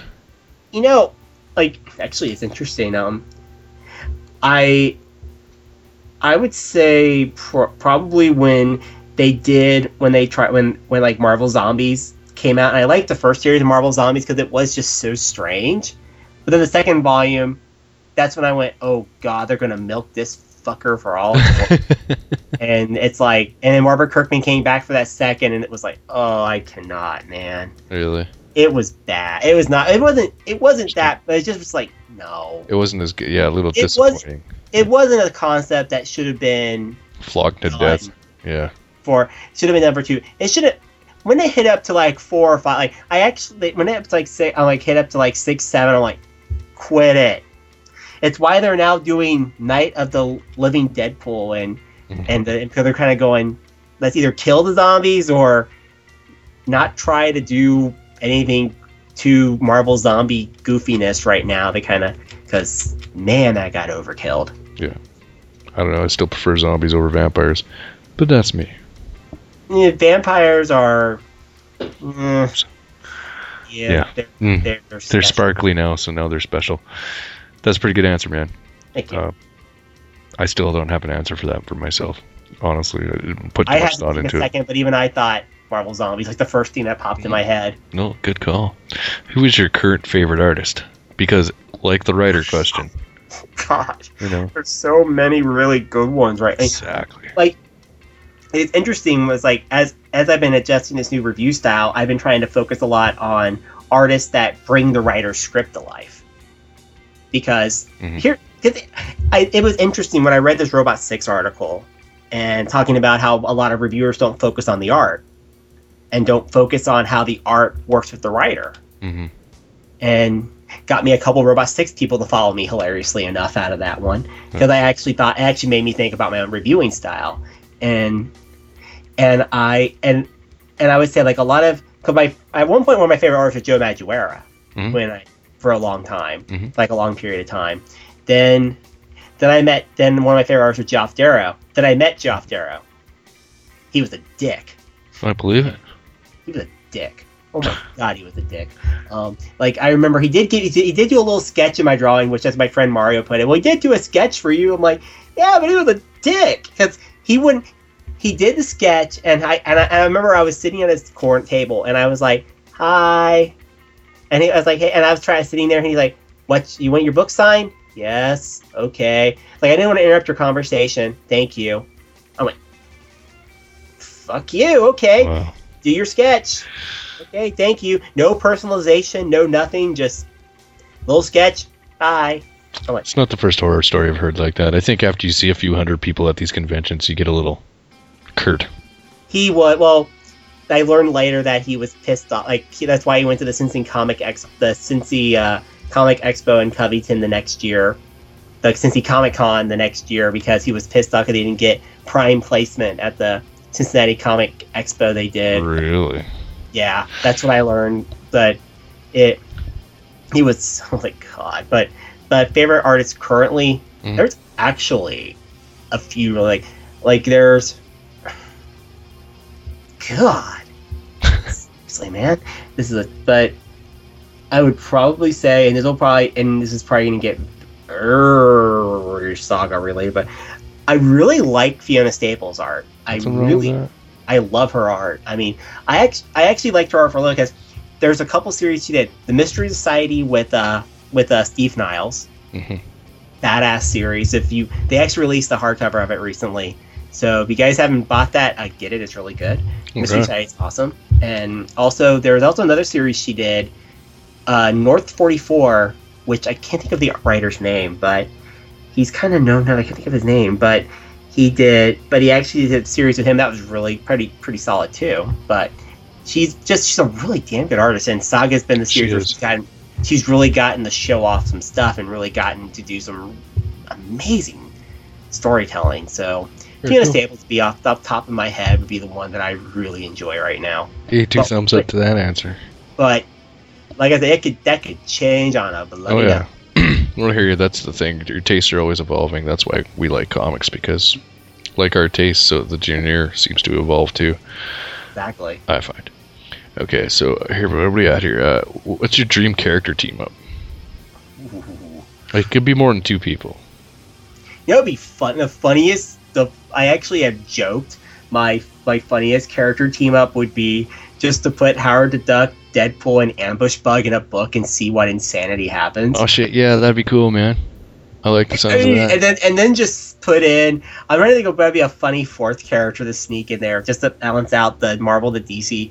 I'm either thinking they should sneak in Brother Power the Geek, or just to be, or just sneak in Prez, and revive Prez back from the dead. Right. And and at least somebody's going, Prez. yeah, that's from Watchmen, is it not? Prez is actually a, a No. series they did in the 70s involved in and around the I think it was in the 70s that involved the it was in DC Comics that was like that involved America's teenage president. Yeah, yeah, yeah. No, I remember the book. I just, I why do I think it's part of Watchmen? I don't know. Maybe But- it's because I read it around the same time that I very first read It's like, Watchmen. just, I'm trying to think of a fourth character. It'd probably be just something random. But my initial, because I actually thought about this, is like just put all the weird characters of the DC of the DC and Marvel universe together, and just like the world, huh? Mhm. Look, and I always think because that'd be that actually be really damn funny. Just snuck in. Like if actually my initial idea would be would be like because I actually thought in my head like the the because the funniest one would be like or even like put Howard like put Deadpool and Ambush Bug together and like and and two people who break the fourth wall regularly and just see what mania happens. People be like, "What the hell is this? Why are why are they breaking the fourth wall every few minutes?" Nice. I like that answer. It's a good one. I- there you go. That'd be the fifth person. You, the reader. You, the reader. You are our you are our new member of our squad, reader. We see you, fucker. Or it's Stop like staring at your- me. like like you don't control us, we control you. You're reading us. Yeah. Sure. Turn to play page six. Aha. Anyways, that's a good idea. Somebody give this man a job at DC Comics, or when DC and Marvel Sweet. do a crossover, you better you better I'm call cool up. Wes. I could game with that. Nice. Hi Marvel, hi DC. I'm happy to write for you. No dope. Uh, tell me a book you are plan you plan on reading, but haven't read yet. Oh, like be like upcoming book or can it be like Um, sure, yeah. It could be something that hasn't come out yet, but you're looking forward there's to. a book. There's actually a few books I'm really there. I'm actually there's like probably the one of the books I'm really looking. It's like just one of them. Like it's like there's a there's a few that like I would probably say. A lot of people would be really like because I mentioned a Caliban, I mentioned a couple Moon Knight, I mentioned it, but I'm I'm really looking forward to seeing how that the real the twist the the oddball uh the there's like I'm actually looking forward to the because I recently read I actually read the uh, first the last bit of Captain Marvel. I'm actually looking forward to seeing what Kelly Sue DeConnick does with Captain Marvel. Mhm. That book look looks really fun, and I'm actually really looking forward to reading that because I've actually seen like a lot of the preview images for it, and it looks really cool. Hmm. And and the, la- and the last issue of Captain Marvel that DeConnick did was really good. So I'm looking forward to seeing what they do with that. All right. Yeah, that's probably the most the upcoming comic I'm really like. That's one of them. There's a couple there. If I had to say it, it's a couple more. It'd be like Southern Bastards that Jason Aaron's doing for Right, Image, right. or that book looks really fucked up awesome. Yep. And there's a there's a bunch. I mean, Yeah, God, well, that's could be here cool. all night, and I don't want to keep you here all night. So yeah, no, that's fine, brother. Yeah. I hear you, brother. Uh, sorry, I'm not trying to rush you. That's cool, dude. Okay, so here we are. A comic you wish they would make it to a movie. It uh, and and the uh, in the quirky question, it'd probably be if they actually if they ever were to make another Howard the Duck movie, it'd make it a good Howard the Duck movie. because Howard the. Duck, like, it's not the worst movie ever made. Mm, But it's directed for children, man. Do you know what I mean? Oh, like yeah. I don't think I it's some of the subject matter, but like I watch it now and I'm like, this is so for kids. And I was a kid when that was coming when it But was they out. put so- duck tits, yeah, duck tits, big deal. duck tits, The woo, duck rubbers. You the know, duck. I mean, I actually thought about that later. I'm like, they were trying to make this for kids, but when they put like when you put, it's like a because actually I'm, I'm I'm liberally using the nos- nostalgia critic joke of duck tits, woohoo, and and uh, if you're if you've never watched that that guy with the glasses, there's a nostalgia critic review of Howard the Duck, and this is where the duck tits reference comes from. So okay. Rex context, but if they ever like an actual movie they would make, and to be more serious here, is I would actually love. I actually do want to eventually see. I I'd love to see a saga movie, but I think it'd be more more likely to be a TV series more than anything because it would Mhm. work better. Mhm. And and the secondary one. Did you did you have you read the comic series? Have you read the new comic The Bunker yet? Yes. Oh God, Uh, that I've been be reading- a I- movie. Did you just pick up the the Oni Press? Yes. Yeah, I was reading it when it was being released on digital. My comic shop was like, "You need to check this out." I was like, "All right." And I think three weeks later they announced that they were moving to Oni. It's really good. Enjoy It's it. really good. I actually would love to see that be either a movie or a TV series. Nice. But actually, the first because one of my one of my pals uh, on that used to do reviews of me on Crux, uh, Chris Lear. I actually mentioned in my review I did too, and it was that he he was reviewing the comic and he really liked it, and I got and I and I missed out on the digital release, so I read the print and I I felt I was I was head over heel. I was like, this comic's really good. Yep. This comic's scary good. Hey, And- same thing happened to me. it's like I, I read that and I just went, this is scary good stuff. This Yeah, needs to be It's like this cool. need if this was a, if this becomes a TV series or a movie, it's gonna be huge. I could see this being a TV series. TV series, it'll be huge. It's going to be a lot longer than a movie needs. Do you know like, what I mean? uh, yo, yeah, that's the reason why I keep thinking they gotta make it a Mhm. TV series because like this would be like the type of thing that if a network got a hold of it and actually like if like a cable network got a hold of it, like Mhm. AMC or somebody, and actually knew how to nurture it, Mhm. it could be like a series that could get a good three five seasons easy. Yep, for sure. Not a bad answer, man. I, I enjoy that one. Uh, okay, how, how about what's your current favorite comic book movie? Current favorite, it would likely, it's still, it's still likely the Avengers. Oh, okay. it would probably be more the Avengers, and with a cl- with a close second being a very close second being being uh Thor, being a Thor the Thor two move Thor Thor two Dark Dark the Thor Dark World Yeah, yeah. close, but Avengers was just such. The reason why Avengers worked so well for me because it was just A lot of fun. fun. It wasn't Yes. perfect, but No. it had fun. Nothing's perfect. and but it was so but it was so it had so much fun with the concept it had so much fun with the characters and i and i mean i i could easily see my next favorite comic book movie probably being like captain america 2 winter soldier because Mhm. just from those trailers yes. i mean between that and remember think they're doing batroc in, Yeah, I heard that. in the colors Yeah. That's crazy. they have a guy they have a guy who's an accomplished mma fighter in the batroc colors kicking ass and taking names Well, that's, that's- kind of bad that's, that that's kinda kind of amazing That's neat. I mean, Uh, could, so, I mean, such but- a D level character and you know and they're making and it's like, and they, they got like an MMA fighter. Yeah. like, this is awesome. Oh, well. I mean, that's that's Like- like between that and I mean, like that's but that's why I'm but that's why like Avengers. Like I think that's why I'm kind of getting a kick out of. But like that's why Avengers, I kind of feel like launched Marvel into that next level of we we are not just reveling in our superhero stuff. We are just gonna have fun with it, Yes. and you guys are along for the ride. awesome. I mean, Thor, and I think right Thor two, the close second is they had a lot of fun with that movie, and also the uh, the Thor the Thor Loki scenes are pretty priceless. The what scene? Sorry. That you've seen Thor? Have you seen Thor? Oh yeah, yeah, Okay, I think the Thor Loki scenes when Oh, Loki right. as instead of Captain America. yeah, yeah. By the way, spoilers for a movie that's been out for a while, Yeah, and is already available on. and it's already available on DVD and Yeah, Blu-ray, So, yeah. all that lovely stuff.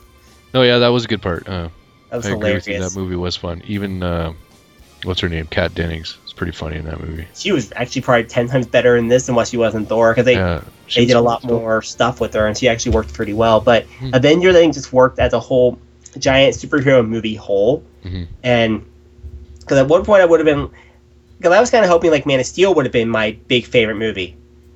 Boy, did that not work out! Yeah, you're not the only disappointed one out Oh, there. boy, I mean it. I can never say that movie was bad. Imperfect, maybe. Right. imperfect, flawed, but not bad. It was a movie that could have done a lot better with what they were wanting to do, but ultimately, they they it's, kind of like they reached for one level, and they try and they were trying to get and they basically made the Nolan Superman, and Mhm. that didn't really you know I don't know makes me a little bit antsy for Bat Superman Batman, but we'll see. Yeah, that'll be a whole show. When that movie comes out, boy, I'll call you up. yeah, because I'm like, okay, how what are they gonna put in here? Okay, we're gonna have we're gonna put we're gonna sneak in Wonder Woman. Okay, we're gonna sneak in Yeah. Batman. Okay, like we're also rumoring John Stewart. Okay, um, rumoring Aquaman. Okay, um, Yeah, it's a Justice League movie. gonna call it Justice League? No. Okay, It wouldn't sell, probably. Well, who knows? Okay, Avengers. I like that movie a lot. Yeah. fun movie. It's a good answer, man. Okay, so who is your favorite current comic book publisher? I say current because I'm sure five years ago it was a different story. Shit. Um, probably I would say consist like because it's really interesting. Like I would say Image is probably one of the best out there right now, and just straightforward consistency. And I would say, though, I would say right now the publishers that are f- very much closing in on them, is like very much closing in on them is probably, I would say like Dark Horse is Dark Dark Horse and Valiant Hmm. are because it's interesting to see this image is really try is really has really been focusing a whole entire thing of of characters into and its entire creator owned power powerhouse Right. and since they've gotten like since they've got Brubaker and they've got Jason Aaron popping up stuff, like do the Mhm. comic popping up stuff. Mhm. They've got Scott Snyder popping back on board again. They've got they've got they've got all these people popping up on that doing creator owned books for them, which is why a lot of people are saying maybe they should just call Image the third the the, the third most powerful publisher because they're quickly hitting that. But it's interesting to me to see that now it's Image stepping up their game. It's got Dark Horse stepping up their game. It's got Boom stepping up their game. It's got it's got like it's got like uh, Valiant because Valiant probably one of the becoming quickly one of the strongest. Like yeah, I'm pretty impressed with their comeback. They're doing strong superhero comics hmm and but super i can't really say superhero more kind of like very sci-fi fan and there are they, they all have like a sci-fi fantasy some super and they also have they have superhero like quantum woody but a lot of it's either sci-fi fantasy some like a little bit of superhero a little bit of everything Yeah. mixed up into one i mean like their recent shadowman thing Mm. their shadowman story they're doing right now it's like some of the best peter milligan work i've read in ages because he's actually doing it dark and really and really cutting loose with it and and i really kind of dig what they're doing there but it's like but it's like i still would be like and then dark horse is doing really cool stuff with their superhero universe and trying to build that back up and building up creator owned comics again building up all their line because i would say image stepping up their ball game and having to deal with marvel and dc back going back and forth with stuff it's like Mhm. it's like everyone's now stepping up their game and Oh yeah, for sure.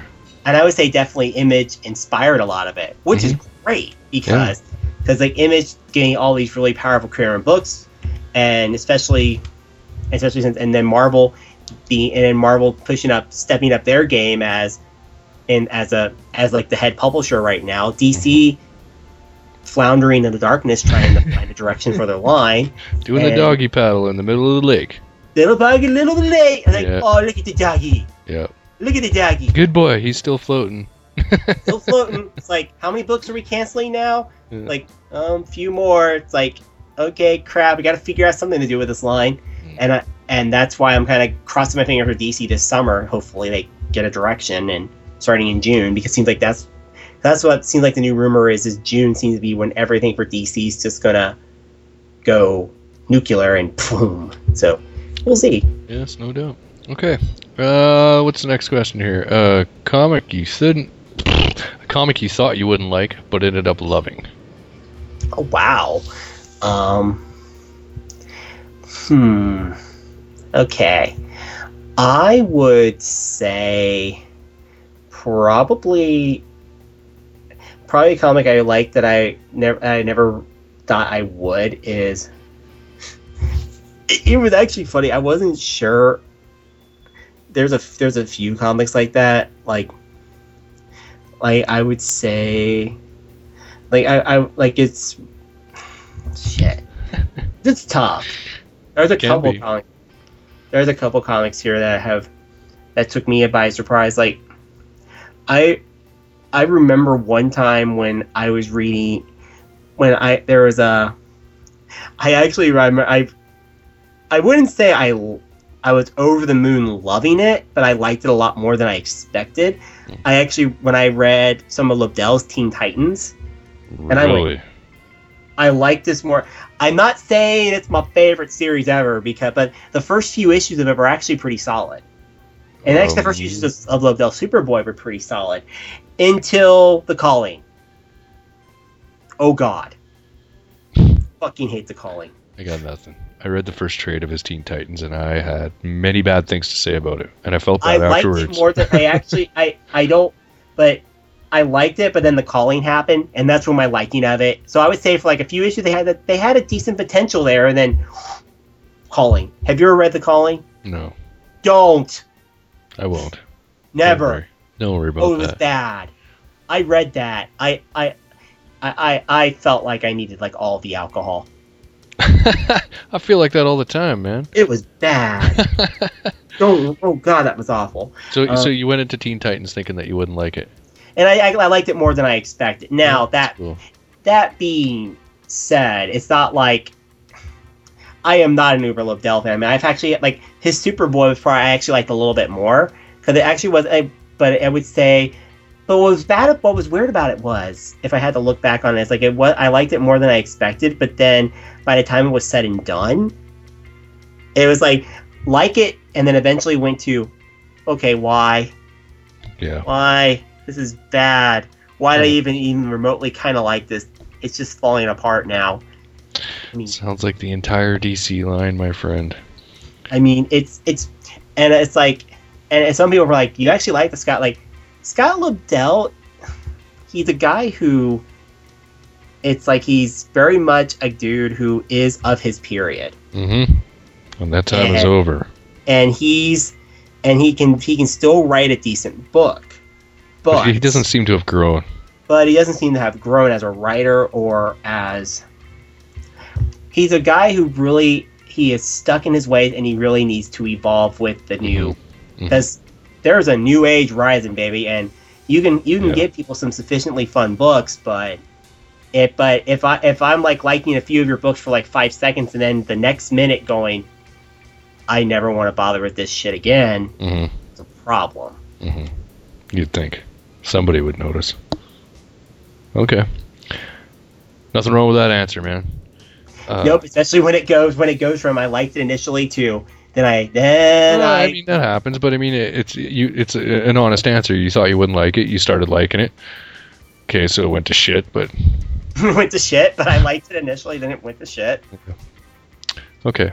Now for our last question, my friend. yes sir Can you name your favorite run or series of your time? I Can't say all time because that's a long time. actually probably my favorite run of series i have my deepest fondness for the Kurt Busiek George Perez run on Avengers. Mm-hmm. That's that was what got me back in the comics Mm-hmm. when in the in like in like the late 90s that's what got me back in the comics that's what inspired me to keep going with comics and really helped me to really, really just fall in love with the whole damn medium again because it was really good It is really good. It's packed with content. The pictures are beautiful. It's packed with content pictures are beautiful it's a damn good story i mean it's a damn good run Mm-hmm. he has a good mix of story done in one it has the has one of the coolest ultron stories in there of ultron unlimited Mm-hmm. and it has and it has a really bunch of cool stuff going on. I mean, like probably the weakest point of his run is probably that weird Kang storyline. Kang storyline. Yeah, I kind of remember that. It's been it a while. was an odd story. I mean, it wasn't bad, but it was an odd way to finish out the run. But Mhm. it kind of it's the set of the run. But it it was a very but it was very much a run. But it was overall a really strong run, especially when Mhm. I said that that thing he was doing with George Perez was just brilliant stuff that he was doing. And Those guys had a serious handle on the takes of the characters, they they had a and serious. they, and they, they put it on. You, you can you tell in the book like. There's no questioning did. who this guy is. You know, like I don't know how to explain it really. they did a lot of cool stuff. I mean, they he even made you like D Man. Mm-hmm. I mean, that says something right there. he got you the like D Man to the, and you see D Man popping up, going, oh, like Jarvis is like Jarvis gives him like food for the home for the homeless in his town. So, and he's like, hey, he's a little smelly. He's a little smelly, but he's a good man. And it's like, Busiek did did things to D Man. Wow. I mean, like even when he did that entire issue where he had every Avenger come back to to leave a little bit of mystery as to who the next member is going to be. I mean, it was pretty interesting. Mm, I kind of remember that too. Very nice. So the Avengers run from Kurt Busiek and George Perez Mhm.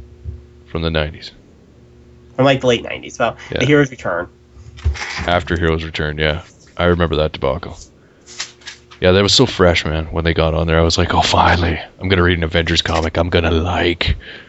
Oh, that my mine was more like, well, and because I remember I this I saw that Hulk comic in in the store, and, and I saw that I saw that Wizard comic with the Hulk on it, and and the Hulk on the cover, and and they were and that was the announcement of the Busiek Avengers, and I went. That sounds cool. I'm gonna check out. Go to my comic store. I know there's a comic store near here. I'm gonna check it out, and and it began from there. Nice. Very cool, man. All right. Good answers, Wesley. I, I thank you very much for coming on the show again. This is fun. Yeah, man. Um, we'll have to have you back again one day. If, if we if if any time we can ever figure out a way to the pop the have me pop up on the anvil in some way or shape or form, I'd be game to do it. All right, man. I will uh, give you a immense warning before it happens. Cool deal. All right. Um, not to cut this too short, but uh, that was my exit. I'm gonna go eat my supper now.